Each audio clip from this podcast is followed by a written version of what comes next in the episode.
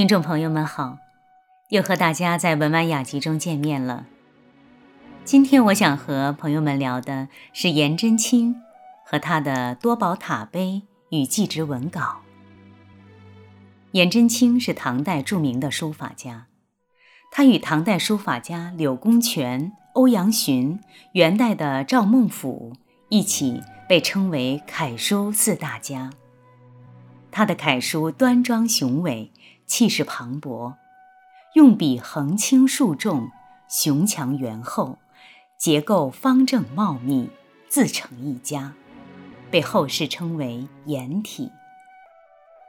颜真卿的书法源于家学，他也非常有悟性，并肯下功夫研习书法，留下了大量的书帖。颜真卿的楷书体现出了一种盛世风貌，气宇轩昂。大气磅礴之势，这在多宝塔碑中表现得比较明显。多宝塔碑的全称是大唐西京千福寺多宝佛塔感应碑，是颜真卿四十四岁时所书。这是流传下来的颜真卿最早的楷书作品。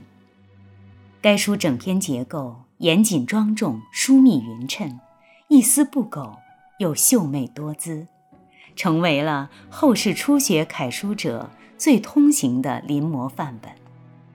它虽然尚未形成颜真卿后期楷书刚劲雄厚、大气磅礴的特点，但是端庄平稳、整齐饱满，已经奠定了颜真卿楷书的基本格调。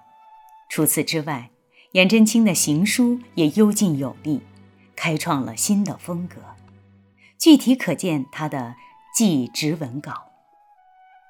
安史之乱爆发时，颜真卿正在安禄山管辖的平原郡做太守，他挺身而出，举兵讨贼，取得了重大胜利。他的兄长颜杲卿也是抗击安禄山叛乱的重要人物。然而，在一场战役中弹尽粮绝，与儿子颜季明一起被害。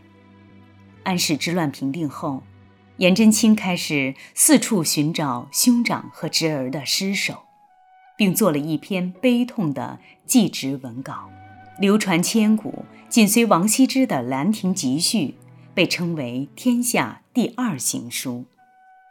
祭侄文稿书写二十五行，共两百三十四个字。从墨迹中，我们可以清晰地体悟到书法家的感情。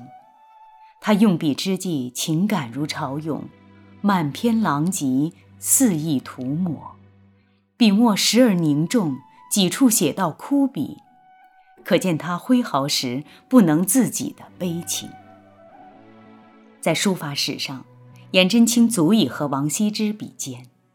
颜真卿的书法之所以会有这样的成就，不仅在于他家境贫寒时用黄土水在墙上练字的勤勉，更主要的是胸中的一股浩然正气和一腔忠烈。他不仅在安史之乱中英勇抗贼，而且在几十年后的又一次叛乱中，以七十余岁高龄奉命劝降，大义凛然，英勇就义。他用书法。